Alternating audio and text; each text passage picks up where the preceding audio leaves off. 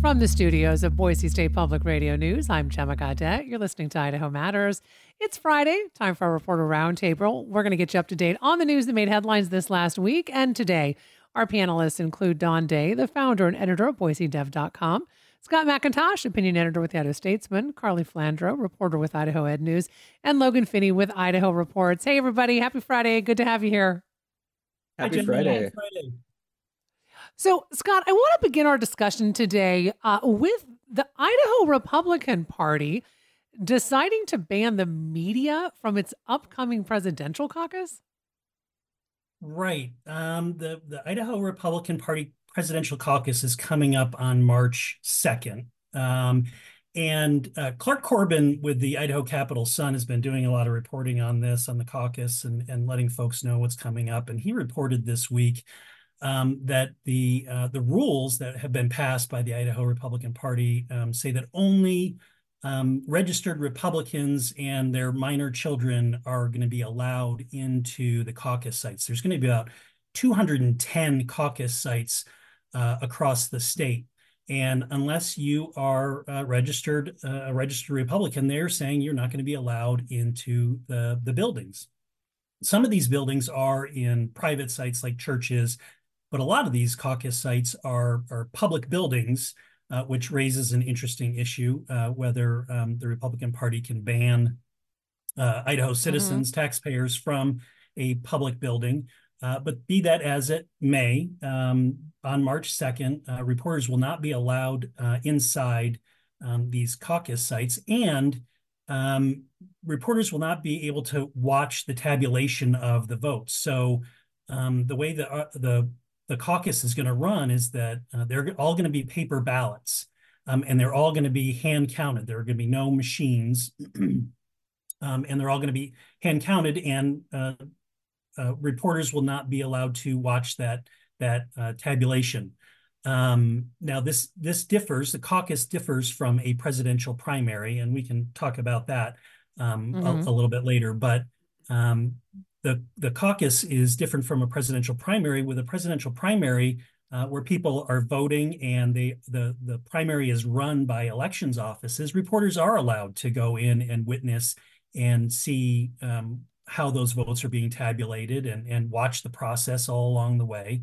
Um, and so this move by the Republican Party is being decried by a lot of folks, including the Idaho Press Club, which uh, of which I am a board member um, and Idahoans for Openness in Government, um, decrying this as you know a, a level of secrecy. Um, and when you're mm-hmm. talking about a political process, um, that it is it is it breeds uh, suspicion um, and uh, takes away a layer of transparency that we really need, particularly for a democratic process. Uh, so, Scott, I mean, I think you're that's the point I, I want to dig in a little deeper on is the this idea of um of really transparency, right? And and concerns because if if the rule is you can only be a registered Republican with your minor children, all right, fine. You're a Republican, it's the Republican caucus. However, we do have a free media, you know, right? And and then you have public buildings on top of it. And to ban the media um it, it raises a lot of questions about what is going on inside there and why don't they want the media there, right? I mean, even right. if everything's above board, why then would you not allow the media to be there? Right, and and you know, no one is suggesting that there would be any shenanigans or right. uh, tomfoolery. Uh, however, um, without the the media being present, um, it, it, just it as as Betsy Russell, she is the president of Idahoans for Openness uh, in Government.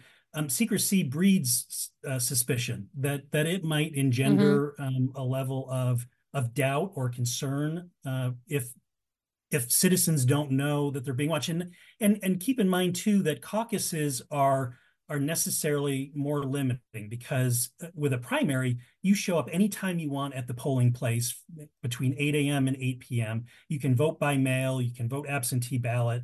Um, but with a caucus, you have to show up at a specified time at a specified location, um, and you have to cast your vote.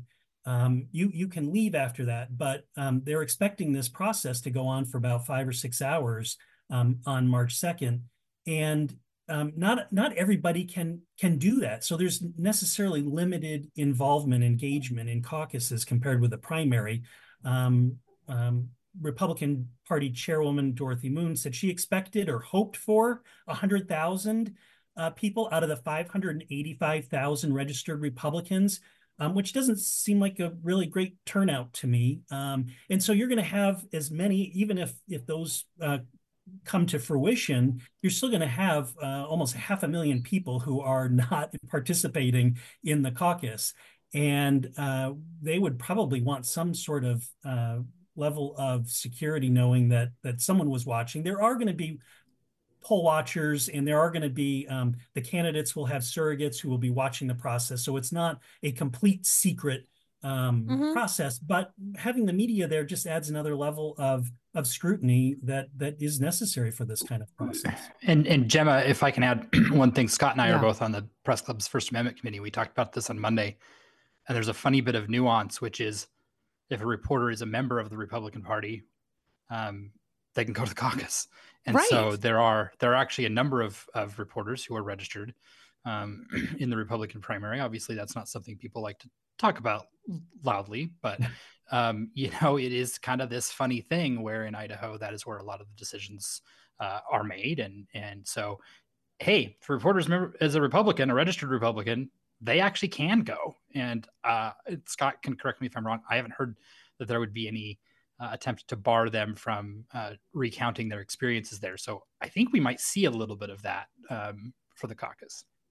Correct. Well, and I'm glad you brought up that point, Don, because I, as we were having this conversation, I was thinking that I'm like, well, what if you're a registered Republican and you're a reporter? Can't you go? And and yeah. I think that goes back though to the assumption of this quote liberal media. If you are in the media, you then therefore must not be a Republican or registered as one and it's funny because the reporter will um, have to um, I, I, get out's not the right word. I, there's a better term there, but they will have to sort of reveal. They'll have to be transparent because you. I mean, the, the, the, transparent or not, it will be self-evident because right. you can't be there unless you were a registered Republican, and that's public record. And and you know, people have looked that up before, and it's not a super secret, but you know, like, look, I don't like to say if I'm a Democrat or Republican or how I vote, and I try and just adhere to the facts and tell people things. But you know, uh, there are reporters who will have to say something that may make people presuppose something about their coverage that may or may not be true. Yeah. And I'd, right. I'd well, love to play devil's advocate for yeah, a second, ahead, Gemma. Um, yeah. It's you know, it's not an explicit ban on the media specifically. It's it's the rules are it's an event by the Republican Party for the Republican Party. It's a caucus, not a primary, like we've referenced. So it's an entirely private event. The state government is not involved at all. Um, so, you know, there's an argument that if something similar like a Rotary Club was holding an event in a public building, that doesn't necessarily give you the right to go and participate in it. Um, so yeah, it's we're we're seeing the weird details that have come about as an effect of not having the option to run a primary yeah. this year. Well, yeah, but if you pay, you can go to the Rotary Club. So there's, you know, uh, the, the caucus yeah, and, and anyone can affiliate I, with the Republican Party. Yeah, absolutely. I know. I appreciate all. There's so much nuance to this. It's it's uh, very fascinating. And I I think probably not the the end of this discussion. Uh, with and I that think it's said, interesting to look, show that journalists aren't a monolith because we're all sort of saying different right. things, right? Sometimes people think we all think the same way, and I don't know if that's true. well, there, there is that. Um, Logan, the Idaho Senate passed a bill, I, th- I believe yesterday, um, that would add a mandatory minimum prison sentence for trafficking fentanyl. Can you talk about this? Because my understanding is there there's some concerns coming from from some legislators about this. Yeah, this this fentanyl mandatory minimum bill has been one of the big headline issues of the session. Um, I I think I was on your show here talking about the bill a couple of weeks mm-hmm. ago, and yes, it passed through the Senate um, yesterday on Thursday. So that's the second chamber it's gone through, meaning it's on its way to Governor Brad Little's desk for his uh, signature or veto. Um, I would expect a signature, seeing as as the governor has been um, pushing the issue of fentanyl very hard with how uh, how many deaths the state has seen and whatnot. Uh, but yeah, as you mentioned, a lot of the lawmakers um, voted in favor of it, but had a lot of concerns coming along with that. Um, there's kind of some general trepidation over whether mandatory minimums are effective as a deterrent or whether they're just contributing to um, you know our our high incarceration rate in America and uh, in in Idaho especially we have a, a very high uh, female prison population compared to other states um, mm-hmm. and actually interestingly even though a lot of concerns were expressed it came down to almost a party line vote um, one of the Republicans, Senator Phil Hart from Kellogg, voted no, and one of the Democrats, Senator Ron Taylor from Hailey, um, voted yes. So um, you know, one from each kind of kind of crossed across the aisle. Um, but multiple lawmakers, like Senator Jim Guthrie, he said he was kind of a 51 49 on the fence whether he was going to vote in favor or against it or not. And um, a lot of a lot of people who really want to do something about fentanyl and send the message that Idaho is going to be doing something strong about fentanyl, um, but def- definitely not without concern. Mm-hmm. Um, uh, Don, can we talk a little bit about uh, the the Boise Airport hangar, which collapsed late last month? Um, we do know that they were building this to replace another hangar, but my understanding, Don, is that this was part of kind of an entire airport expansion. But I mean, but the but the airport hangar is a private entity. So yeah, how does all this tiny? Yeah, this is a tiny bit complicated, but but important, I think. Um, as has been reported, the land that the hangar that was under construction and collapsed uh, was on is owned publicly. It's owned by the Boise Airport, the city of Boise. Um, but a private hangar was being built on that land. This is what's called a ground lease. It's pretty common where uh, somebody will lease a piece of property generally for a really long time um, and then build their own building on top of it. So they own the building, mm-hmm. but they don't own the land, and that that's what's uh, at play here. Uh, the airport uh, is in the kind of the midst of a fairly major expansion that's rolling out over just about a decade. And one of the key pieces of this is they want to add a new concourse. If you've ever been to the airport, you might notice that there's a concourse B and a concourse C, but no concourse A. And you know, I, mm-hmm. uh, when I was taught the alphabet, it started with A, not B. and um, part of that was is because there's always been this plan to add a concourse A. Well, the airport's working to do that now, and it would essentially form a T. So if you think about the the way the airport is now, and mm-hmm. you walk through security into that um, area where there's the Greenbelt Market gift shop and and uh, the the the bagel place. What's that called? Einstein mm-hmm. Brothers. if you look to your left, there is uh, concourse uh, B. If you go downstairs, there's concourse C, and then the the gates kind of jut out from there, and so they sort of form an L. The idea is you would walk through security, and to your right, there would be a new concourse A. To do that, it's this really complicated thing because that area is currently taken up by employee parking and rental car parking. And so they have to get that stuff out of the way. And mm-hmm. so to do that, other things have to move. Uh, they're building new garages, one for employees and um, two for rental cars. And the uh, two rental car garages will actually uh, happen in two phases. Jackson Jet Center, uh, which is owned uh, by the family that also controls Jackson's food stores here in the valley, um, has a hangar that is in an area where the airport plans to build uh, a rental car parking garage. And part of that property would include the what's called the apron, which is kind of the area around um, the, the planes use to access the concourse. Mm-hmm. And so this current hangar has to be torn down. Now, Jackson Jet uh, Jackson Jet Center officials were working to replace that capacity, what was in that that hangar, elsewhere, and so they have a lease on some property that's further up the road, and that property is where this hangar collapsed. And so you have this situation now where Jackson Jet was hoping to build this hangar so that when the lease comes up on the other hangar in uh, 2027, uh, the airport can tear it down and all the I guess the planes that are inside of it. I actually don't know what's inside. I presume planes um, can mm-hmm. move to the new hangar. the city, the the airport, contends uh, correctly that the lease ends in 2027. The hangar will come down. Um, I don't think that they have shown any real flexibility on that. Obviously, that's still three years from now. Um, we asked Jackson Jet what their what their plan is. Right, you've got this kind of difficult situation, I think is fair to say, where mm-hmm. um, you know this this hangar is is going to move. They knew that it's part of the lease agreement that this is not you know controversial in any way. Um, and so they were building this new hangar, and it it collapsed. And and you know more than just the the building collapsed. Who cares about that, right? It's just steel. But it, eh, I shouldn't say that. People do care. But but the more important part is that three people lost their lives here, and and right. yeah. um, another bunch of people um, were sent to the hospital, and and it impacts families and lives, and is a very difficult situation for the families of those three individuals who have passed, and the people who were injured, and beyond that, there's other people that are greatly impacted by this. We don't know right now what the plan is um, for the the the, the wreckage, for for lack of a better term, um, there's a current investigation underway by the Occupational Safety and Health Administration, which people call OSHA, um, that will roll out over the next, I think, about 45 days. It actually happens fairly quickly.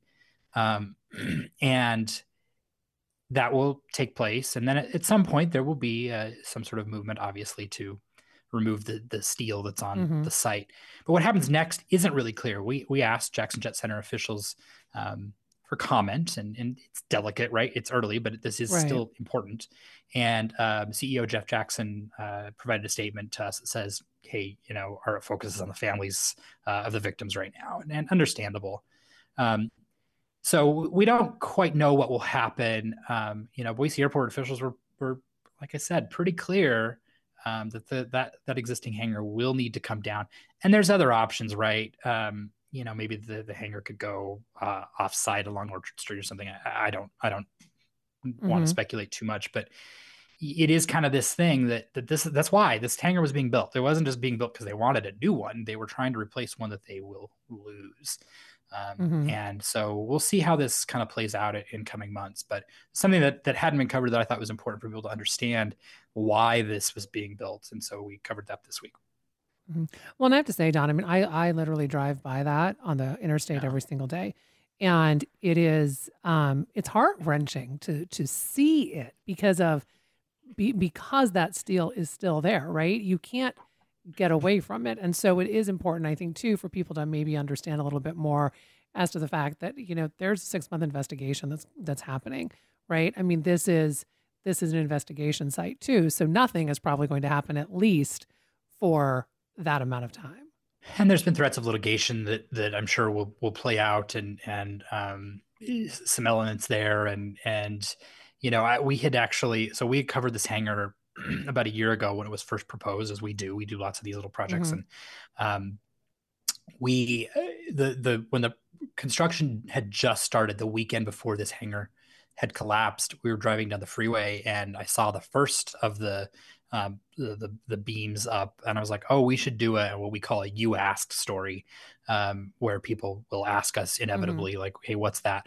And we hadn't been asked yet, but I knew it was coming because, like you said, it was so visible, and right. um, you know, just three days later, obviously, or four days later, it, it collapsed, and so now what was a visible going to be future hangar is now a a really gnashed set of uh, steel, mm-hmm. and I just think it's really important, and and and I think does sometimes get lost in some of the the coverage that yes, this is this is a building, but people died here, and and, right. and um, we don't know what caused it or what happened, but but three people lost their lives that day, and that's that's the important to me. That's the important part. And so we covered 100%. this, and I know that you know people might go, "Oh, so what?" But it is important for people to understand why things are happening and, and that's you know what's at play here. No i appreciate that. So carly um, last spring if people can remember there was a fire that destroyed destroyed the majority of highlands high school um, over in pocatello. Uh, there's been an ongoing investigation in this and you've done some reporting recently that showed that there were hazards at the school that had been flagged but they had not been addressed. So can you talk to us a little bit um, about the investigation so far, and I guess some of these um, hazards that potentially uh, may have started this fire. Yeah, so to give a little bit of background information, Idaho schools are usually inspected at least twice annually, once by a state inspector from the Division of Occupational and Professional Licenses, and once by a local fire department inspector.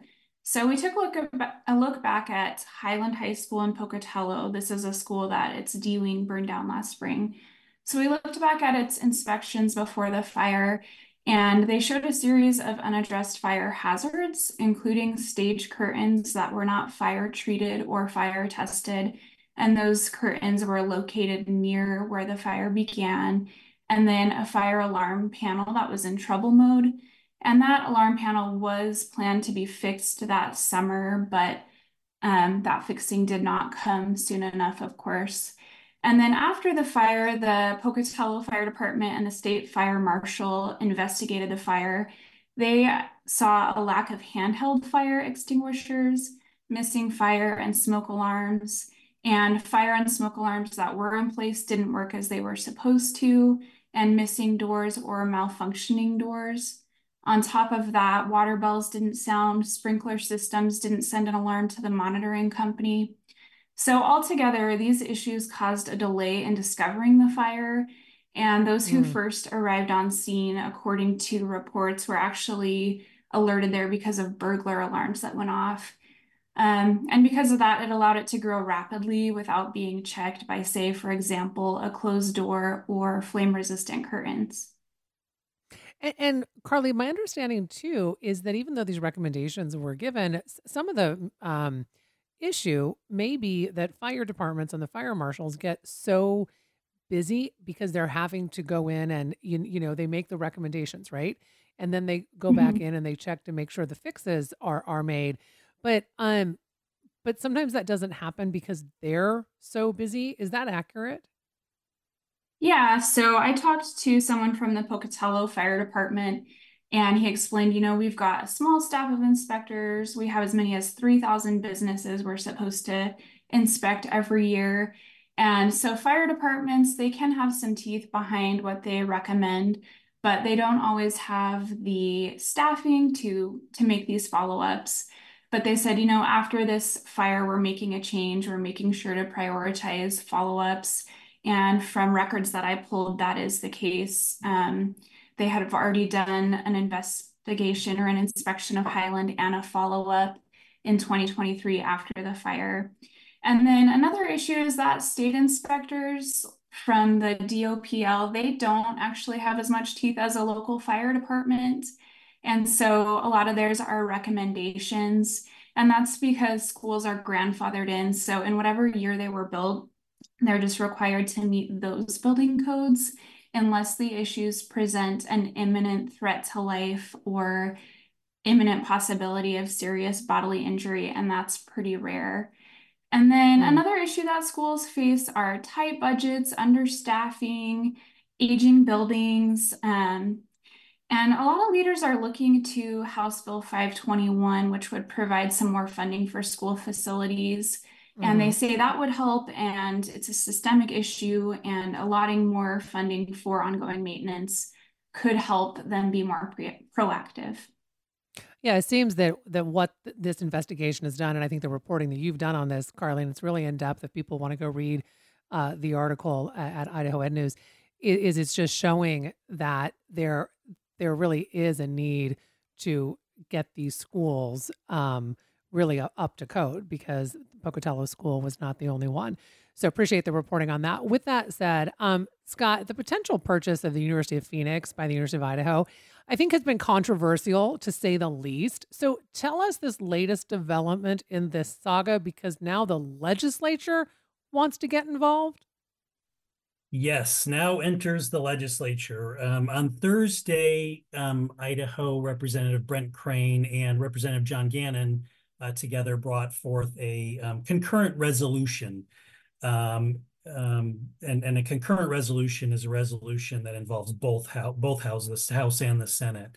Um, so if this passes the House, this would go over to the Senate. But essentially, um, it, it, does it does a few things. First of all, it it asks the State Board of Education to reconsider uh, its vote authorizing um, this affiliation and the creation of the the nonprofit corporation to purchase University of Phoenix. Um, it asks for um, involvement of the legislature. It wants some sort of legislative involvement in in this decision. Um, and it requests um, that the board, the University of Idaho, and the University of Phoenix cooperate fully with the legislature. Um, and then it also authorizes the Speaker of the House and the President pro tem of the Senate to act as agents of the legislature for certain actions, which means a potential lawsuit. Um, that, in other words, that if um, if the state board of education doesn't agree to involve the legislature, that the legislature could um, sue the state board of education. Now, the state board of education is um, uh, technically a an arm of the executive branch. These are uh, people who are appointed by the governor. Um, plus, it, uh, one of the board members is superintendent of public instruction, Debbie Critchfield, who is um, a constitutional officer and elected uh, official. Um, the, the legislature is concerned about um, the, the financial implications of this. This is a $550 million uh, purchase. Um, and the, the, the purchase, they're, they're proposing to, to issue $685 million of bonds. Um, this this was um, voted on last year in May um, after you know a few closed door behind closed doors uh, meetings and then a uh, very hastily called with there was only a couple days notice that they were going to do this um, and then they met the state board of education met uh, for 90 minutes in an open session.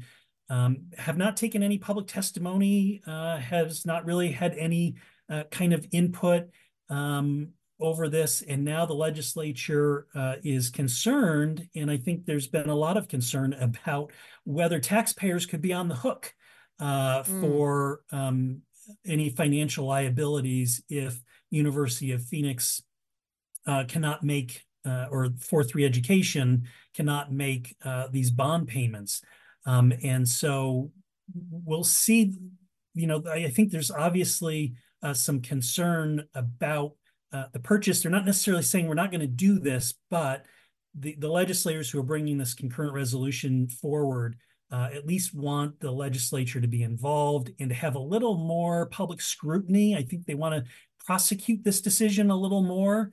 Um, and so this is in the early stages. Was just introduced in uh, for a printing uh, on Thursday. It now will have to go to a full committee, and then it would have to go to the full House, and then it would go over to the Senate side um, but I think they're going to want to act uh, pretty quickly because this this purchase is uh, barreling along the uh, the approval process. All right. Well, I appreciate the update on that, Scott. So, Don, um, there's another lawsuit now that has been filed uh, to try and stop the Albertson Kroger merger, and this is out of Colorado. Yeah. So. Uh, Cincinnati based Kroger hopes to buy Boise based Albertsons for about $25 billion. They would hmm. uh, also spin off a bunch of stores to a third party, um, and it would make the uh, nation's largest supermarket chain. Uh, mm-hmm. This was announced in October of 2022. I have to really think about that because it's been that long. And they'd hoped to close the deal by early this year. Um, there had been an expectation that the Federal Trade Commission, which is the uh, government agency that's been assigned to review this deal, um, would take action on it. And um, the chair of that agency had kind of indicated that the um, FTC would likely sue to block it. Um, but we don't have any news on that score yet. Uh, doesn't mean that they won't take action, but it hasn't happened yet. But what we do have, mm-hmm. which is fairly unique in these types of mergers is two separate states now saying, hey, uh, we don't like this and we don't think it should happen, and suing in state court to block it. And, and states do have that right, although they, they generally work with the FTC. Um, instead of going out on their own. Um, so about a month ago, the state of Washington sued, and they had this um, crazy loss. I, I don't mean crazy in like the lawsuit was crazy because they brought it. It was crazy because uh-huh. they had all these internal quotes from um, Albertsons and Kroger um, executives, and it was uh-huh. like, yeah, what is going on here? My computer's frozen, so hopefully that was. Well, one of the quotes, Don, is I, I mean, you. honestly, the thing that struck me was one of the Albertsons. Uh, what the chief operation officer wrote: "We are being bought by our enemy." Yeah, and it's a fairly well-known executive around town, Susan Morris, who's the company's chief operating officer and has been around for a long time, wrote that. Now we don't know the province of that email or um, how how they even got it, um, but it follows the Washington um, case where you saw quotes like from from executives at the companies that said prices will not go down. You're basically creating oh. a monopoly. I was shocked to see that all these things that you're like, what is going on? So yeah. that was the suit last month. Now Colorado is suing, and not only are they citing these internal things and saying it will harm competition and cause problems in the state, but during their investigation, which went on for about a year, they say they found evidence that the two companies colluded to um, hurt employees before the merger was announced. Oh. Essentially, what happened is um, the United Food and Commercial Workers uh, represents many of the uh, people who work at grocery stores. Uh, that union went on strike against Kroger in Colorado the Colorado Attorney General found communication in its investigation that, that the suit claims uh, amounted to collusion. And what had happened is there was uh, an agreement that was written in email that essentially said that that Albertsons, which uh, primarily owns Safeway stores in Colorado, would mm-hmm. not poach any of Kroger's employees. And the reason this is important is if Albertsons said, yeah, hey, you know, you guys are on strike and Kroger's not giving you a good deal. Come over here and work for us. It would hurt Kroger's, the, the Colorado Attorney General says, would hurt Kroger's bargaining position with the union. Mm. So they're saying these two companies colluded. They want a court to fine them each a million bucks. And they outline a whole list of things that they say uh, are anti competitive about the, the deal, including that the stores that they would spin off to a third party are their their lowest performing stores. Um, they cite reporting by Boise Dev and, and others uh, about previous deals that didn't go the way the companies said they would. Albertsons and Kroger. Um, I should say, actually say, um, so we always reach out for comment to Albertsons and Kroger. Mm-hmm. In every instance so far, um, I have either gotten a joint statement or a statement from both, both from Albertsons and Kroger. This time, and I didn't make a lot of this in the story, and maybe it's nothing, but this time I got a statement from Kroger, but no response from Albertsons. And I, I thought I was a little curious. So, mm-hmm. what that means, I don't know. Maybe they just didn't see my email, but that was odd. They cl- their their counterclaim, and they say this a lot, is they need this merger to compete with Walmart, which sells the most groceries in the com- country, they're not considered a supermarket because they, as you know from going to a, a Walmart, they sell things right. beyond groceries. Um, and Amazon, which is actually a fairly small player in the grocery industry, but certainly hopes to be much larger. Um, and and they essentially said that the Colorado suit was disappointing because you know they didn't wait for for the FTC. Um, they said that they will uh, vigorously defend it in court because they quote care deeply about our customers and the communities we serve, and this merger will result in the best outcomes for Colorado con- consumers. Okay, here's why this is important. Here's why Boise Dev has written almost 100 stories on it over the last year. Um, and you can sense my uh, fatigue, but it is important because uh, Albertsons is one of the largest employers in the state of Idaho. Uh, its corporate headquarters is here. We have asked and tried to get detail from Albertsons on and Kroger, I should say more specifically, on what um, this might mean for Boise. And in fact, this summer, um, Kroger said that they would give us an interview with um, their CEO, um, uh, Rodney McMullen, and um, said it had to wait for a, a, it's a technical thing. I won't get into it. And that technical thing ended, and uh, they wouldn't respond. And it's been months. And so they said they would let us talk to the CEO so we could ask him a little bit like, hey, you know, what's this mean for Boise? Will you keep headquarters here? You've got this Albertsons Media mm-hmm. Collective. Will that stay here? we want to know those those answers and we, we don't and we've asked and and we don't know why they they initially said they would let us talk to him and backtracked um, i can guess we've run a lot of stories and not all of them have been positive to them we've tried to be fair and and uh, illustrate what they've said we've done stories that have just said their point of view and so you know maybe they're just thinking they're not going to get a fair shake and I, I, can't control that we have to follow the news um, but we'd really love to know what this means So what we're trying to do is help people understand the process. And people ask me quite a bit actually, do I think the merger will go through? And I don't know. I'm not an expert. I can just tell right. you what what's happening. And um, it is going to be really, really interesting because we have these states lawsuits now, um, and it is widely expected the Federal Trade Commission will also take action. Um, last okay. spring, before any of this legal stuff popped up, the CEO of Kroger said uh, that they had agreed with Albertsons in advance that they would litigate, and so if anybody sued, that they oh. would go oh. to court and litigate. So we'll see what happens.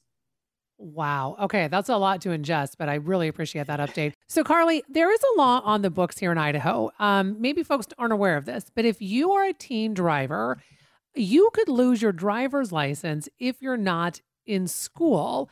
So, talk to us about uh, this this article that you recently wrote because the Caldwell School District is looking to maybe enforce this law because a, lot what a lot of school districts don't don't don't really do anything about this. Is that correct? So this policy has been on the books for Idaho law for quite some time, but it just mm-hmm. came up into the limelight because Caldwell trustees are considering updating their policy, which they've had for a while, just to make it more thorough and have it better match the language that's in Idaho law. And it sounds like it's something that is not used frequently. Um, but administrators at districts where the policy is in place, like Bonneville School District in the Idaho Falls area, um, they say it's helpful that students are aware that this exists and that it can be a measure that's taken.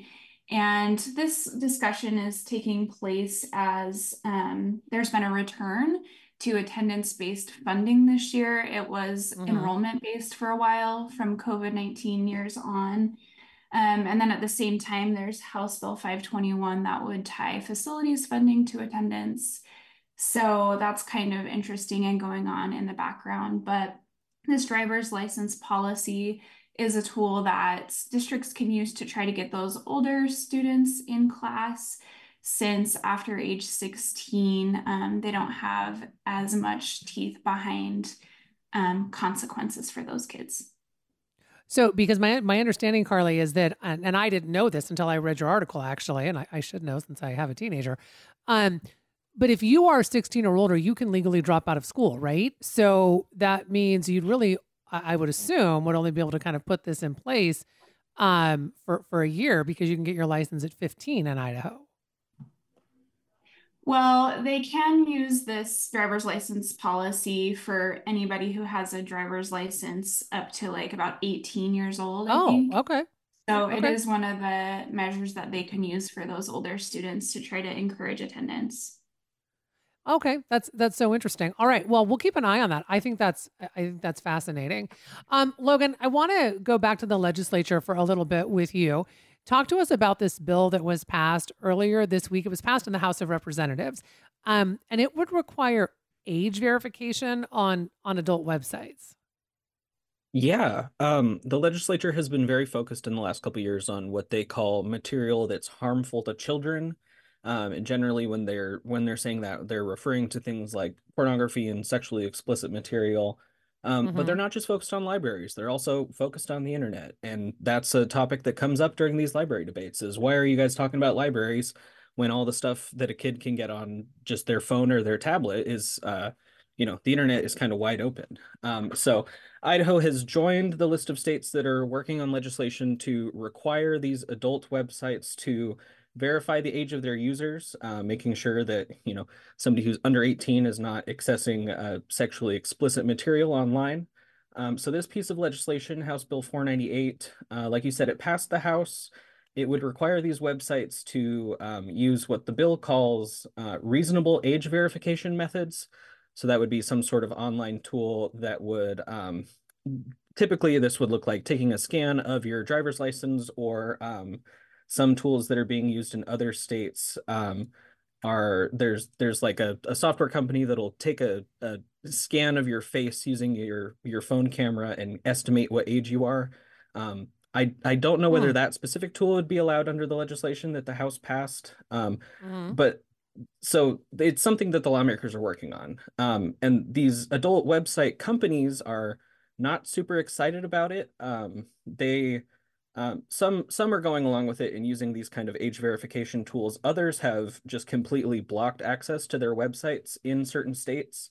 Uh, so, for example, the parent company behind the website Pornhub has completely blocked access uh, for users in the states of Montana, North Carolina, and Utah after uh, those states passed these type of laws, and the company is challenging them in court. Um, so, sorry if you live in Montana or Utah. Apparently, you can't watch porn right now on those websites. Um, it's kind of setting up also an interesting fight at the Idaho legislature because earlier in the week, the Senate passed a bill which would require device manufacturers. So that would be like Apple making the iPhone or uh, Google uh-huh. with their Pixel phones. The Senate's version would require the phone manufacturer to have an age filter, whereas the House's version would require the website to have an age filter. Uh, so I'm very interested to see which of these bills move forward now that um, the House has the Senate's bill, the Senate has the House's bill. I'm really interested to see where this legislation moves forward. Yeah. Okay. But right now it's just past the House of Representatives, correct? That's right. Yeah. So each of these these two different approaches have each passed a chamber. Um, so yeah, none of these laws have not gone into effect yet. Um, and it's the government can can find sexual content um, mm-hmm. distasteful or or harmful to children, but it it does it is technically speech and does technically fall under the First Amendment. Um, so the lawmakers have to be very precise and very careful about how they draft this type of legislation. So the language really matters on this. Um, all right. Oh my gosh, that. yeah. Appreciate that update. Hey, Don, I only have about two minutes left, but I want to get to the plans for College of Western Idaho in Boise in particular, because this feels like it's been going on forever. Um, but it's evolving now. I mean, this might move forward. I thought of you while writing the story because of our last discussion about this. Yeah, so yeah. CWI bought some land in 2016, took a bond out, didn't work, sat on the land, now the land's valuable. Now they're trying to develop it. Uh, they're working with Meridian firm Ball Ventures Ahlquist on this and a couple of others. Um, the plan has changed quite a bit. Um, mm-hmm. They um, have added a lot of retail, and part of that is because BVA, uh, as Boise Dev's Sydney Kidd broke earlier this year, um, has teamed up with the founder of the company that did the village of Meridian, Village at Meridian um, mm-hmm. in Boise Town Square, oddly enough. Um, and so there's a lot of retail in this. It's like I, hate to call everything like a village, but it's a little bit like the village. Kind of is. It's actually called yeah, it's actually called Whitewater Village. Hmm, quite a bit smaller scale, but it would include an eight-story building that would uh, house CWI, a future residential and retail building, a large parking garage, a hotel, uh, and a standalone retail building, uh, all with this kind of nexus to the Boise River green belts. And um, it's going to go through design review at the city of Boise, and that's the quickest I've ever said a story in my life on your show. okay, I have one more question though. If it goes through when it goes through design review and it gets approval, does it then automatically move forward? Yeah, it kind of does. The city's zoning code change has made it a lot easier for these types of projects to move forward. Um, they actually have to go through design review twice, once for the CWY building and once for the uh, campus overall. I think they might have to do design review on some of the other elements. Uh, don't quote me on that. I shouldn't say it out loud, but uh-huh. oh well. Um, and so, yeah, so it, it, it, would move through. Um, they hope to get moving on this. Um, they have said it's a $250 million project. That would make it, uh, by my rough calculations, one of the 10 most valuable um, in, in Boise. And so, wow. uh, ambitious, we'll see. T- t- you know, time yeah. will tell. Um, but CWI needs a campus, and this is where they say they're going to make it happen. All right. Well, as always, I so appreciate all of you taking a whole hour out of your busy day to come and speak with us. So big appreciation to our panelists, Don Day, the founder and editor of BoiseDev.com, Scott McIntosh, opinion editor with the Idaho Statesman, Carly Flandro, reporter with Idaho Ed News, and Logan Finney with Idaho Reports. Remember, check all of their reporting out. We've got some great journalists in our area. We're very lucky about that. Thanks so much for listening to Idaho Matters. Boise State Public Radio and Idaho Matters are members of the NPR network. It's an independent coalition of public media podcasters. You can find more shows in the network wherever you get your podcasts. I'm Gemma Gaudette. We'll see you tomorrow. Black perspectives haven't always been centered in the telling of America's story. Now, we're taking center stage. Introducing NPR's Black Stories, Black Truths, a collection of Black led stories from NPR's podcasts. Search NPR Black Stories, Black Truths wherever you get your podcasts.